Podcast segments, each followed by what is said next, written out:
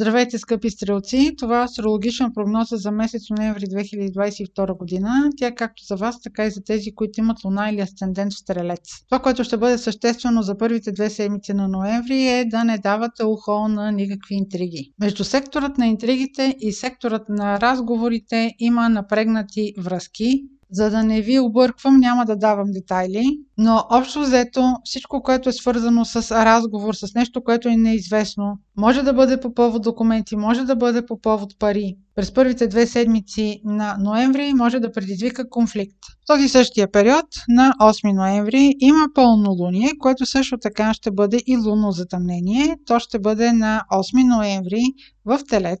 Във вашия случай това е сектор от картата, който се свързва с работата. Ако примерно управлявате екип, това са вашите подчинени вашия екип. Този сектор също така се свързва и с здравето. Това е ежедневната рутина. Това лунно затъмнение в съвпад с планетата на изненадите Уран. И отново е в напрегнат аспект с сектора на комуникациите и разговорите, за който споменах преди малко по друг повод.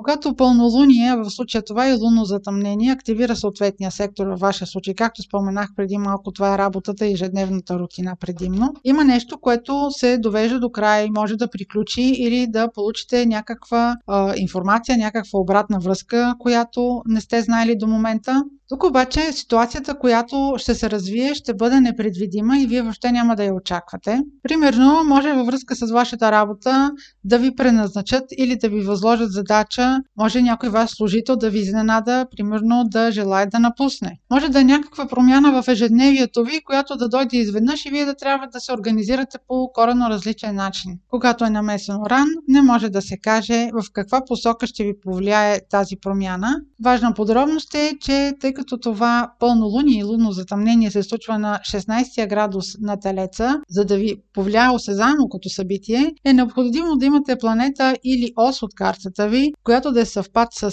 това затъмнение. Също така може на 16 градус на Лъва, Скорпиона или Водолея също да имате планети и те да бъдат повлияни от това лунно затъмнение. Съответно и естеството на събитието би било различно. То ще бъде свързано вече с естеството на самата планета. Това разбира се, ако познавате малко картата си. Следващият съществен момент през месец ноември ще бъде на 24 ноември, когато има новолуние, то ще бъде във вашия знак Стрелец на втория градус. То ще се усети повече от тези от вас, които са ноемврийски стрелци. За щастие, около него няма някаква драма или изненади. Това новолуние ще ви помогне да си наредите приоритетите. Вашият управител Юпитер, който около дните на това новолуние се връща в директния си ход след много месеци ретроградие, може да ви помогне примерно във връзка с легализиране на документи, с уреждане на договори, с всичко, което е свързано с юридически услуги. Може да е свързано също така с ваши планове за, за висше образование, за някаква допълнителна квалификация. Може да е свързано дори за път в чужбина. Това новолуние и възможностите около него ще имат отзвук